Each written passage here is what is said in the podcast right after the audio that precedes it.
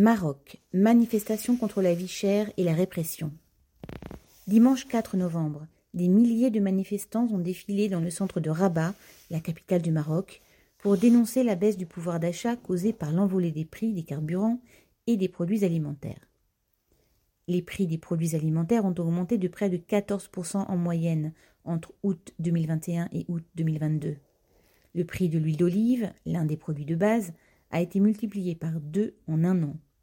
Le pouvoir d'achat des plus pauvres est aussi plombé par la hausse des coûts de transport qui a été d'environ 13% en un an. En septembre, le gouvernement a concédé une petite augmentation du SMIC, plus 5% entre parenthèses, et du SMAC, salaire minimum agricole garanti, plus 10% entre parenthèses, ainsi qu'une revalorisation de 5% des pensions de retraite. Mais ces hausses sont loin de compenser celles des prix et de toute façon ne concernent pas tous les travailleurs du Maroc, où près de 30% des emplois appartiennent à l'économie informelle.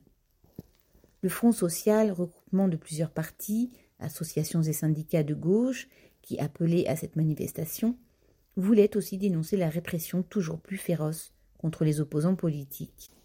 Depuis le soulèvement populaire Hirak entre parenthèses, de 2017 dans le Rif, de nombreux manifestants sont toujours en prison.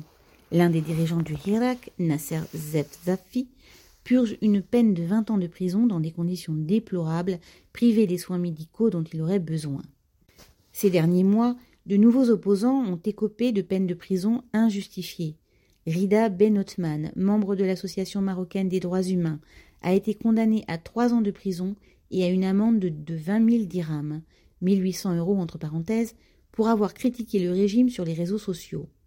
Mohamed Zian, ancien ministre des droits de l'homme entre 1995 et 1996, a aussi écopé de trois ans de prison, alors qu'il est âgé de près de 80 ans, la parenthèse, pour les motifs les plus fantaisistes, dont outrage à des fonctionnaires publics, diffamation ou, point de suspension, adultère.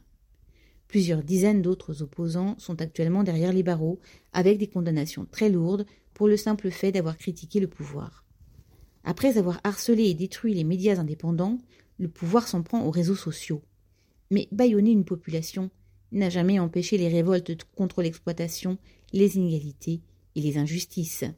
Valérie Fontaine.